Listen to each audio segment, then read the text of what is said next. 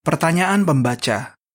Apakah saksi-saksi Yehua seharusnya menggunakan situs cari jodoh untuk mencari pasangan hidup? Yehua ingin agar dua orang yang menikah bahagia dan punya hubungan yang akrab serta bertahan lama. Kalau saudara ingin menikah, bagaimana saudara bisa menemukan pasangan hidup yang baik? Sebagai pencipta kita, Yehua tahu apa yang bisa membantu pasangan yang sedang berpacaran dan yang sudah menikah. Karena itu, jika saudara menerapkan prinsip-prinsip dari Yehua, saudara akan benar-benar bahagia. Perhatikan beberapa prinsip berikut. Pertama, kita perlu menyadari hal ini. Hati lebih licik daripada apa pun dan nekat. Yeremia 17 ayat 9. Sewaktu dua orang yang ingin menikah bertemu dan mulai berpacaran, mereka bisa dengan mudah terbawa perasaan. Kalau itu terjadi, mereka akan sulit membuat keputusan yang bijaksana. Dan kalau alasan utama mereka menikah hanya karena perasaan, nantinya mereka bisa sakit hati atau kecewa. Itulah alasannya mengapa dua orang yang sedang berpacaran perlu benar-benar saling mengenal dulu sebelum mereka saling mengungkapkan perasaan atau membuat komitmen. Amsal 22 ayat 3 mengatakan, Orang cerdik bersembunyi kalau melihat bahaya, tapi orang tak berpengalaman maju terus dan menanggung akibatnya. Nah, apa bahayanya menggunakan situs cari jodoh? Beberapa orang berkenalan dengan orang lain melalui internet, lalu mereka mulai berpacaran. Tapi belakangan mereka kecewa karena ternyata mereka dibohongi oleh orang itu. Selain itu, ada orang-orang yang tidak jujur yang memalsukan identitas mereka untuk menipu orang lain demi uang. Kadang orang-orang itu mengaku sebagai saksi Yehua, Coba pikirkan bahaya lainnya. Beberapa situs cari jodoh menggunakan program komputer untuk memasangkan dua orang yang kelihatannya cocok.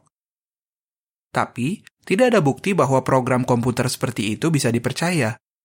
Kita seharusnya tidak percaya pada program komputer buatan manusia untuk membantu kita membuat keputusan penting seperti mencari pasangan hidup. Prinsip Alkitab jauh lebih bisa diandalkan daripada program komputer seperti itu.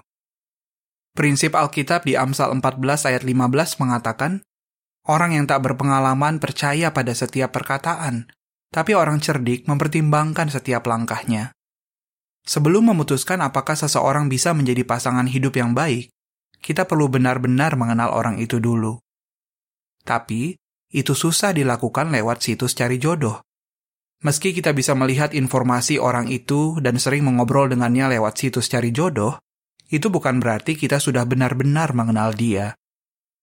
Ada orang yang merasa bahwa mereka sudah menemukan cinta sejati mereka, tapi ternyata mereka kaget waktu akhirnya bertemu langsung dengan orang itu.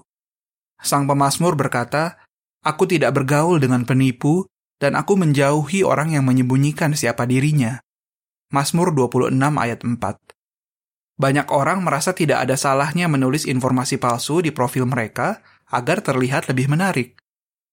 Mereka mungkin menyembunyikan sifat buruk mereka, atau sifat itu mungkin tidak terlalu kelihatan sewaktu mereka berkirim pesan dengan orang lain. Ada beberapa orang yang mungkin mengaku sebagai saksi-saksi Yehua. Tapi apa mereka memang orang Kristen terbaptis? Apa mereka matang secara rohani? Apa mereka akrab dengan Yehua?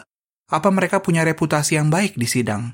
Apa mereka orang Kristen teladan? Atau apa mereka teman bergaul yang buruk? Dan apa mereka bebas untuk menikah menurut prinsip Alkitab? Saudara perlu memastikan hal-hal itu. Dan itu lebih mudah dilakukan kalau saudara mendapat informasi dari rekan-rekan seiman yang mengenal baik orang itu.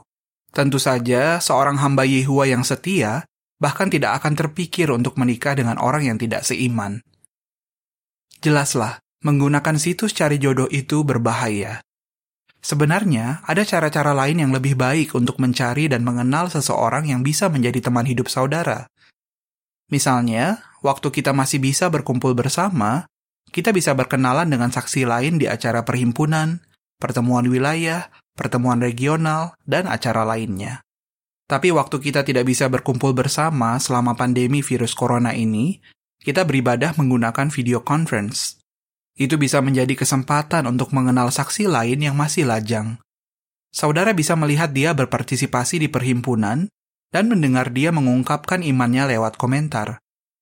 Saudara juga bisa mengobrol dengan dia di breakout room setelah perhimpunan. Selain itu, Sewaktu ada acara kumpul-kumpul online, saudara bisa tahu seperti apa sifat asli orang yang saudara sukai dengan mengamati cara dia berinteraksi dengan orang lain.